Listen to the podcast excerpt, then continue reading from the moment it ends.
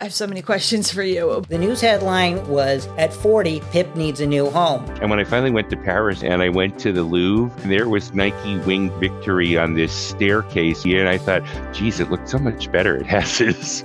I love every single guest I spoke to in season one. And if it wasn't for them, the big names that we're talking to in season two never would have heard about the Patio podcast. He said, Well, we've got enough puppeteers, but uh, we're not really looking for anybody. And I said that, that I had a copy of the script. I think it made anybody who shopped there feel like they were something more.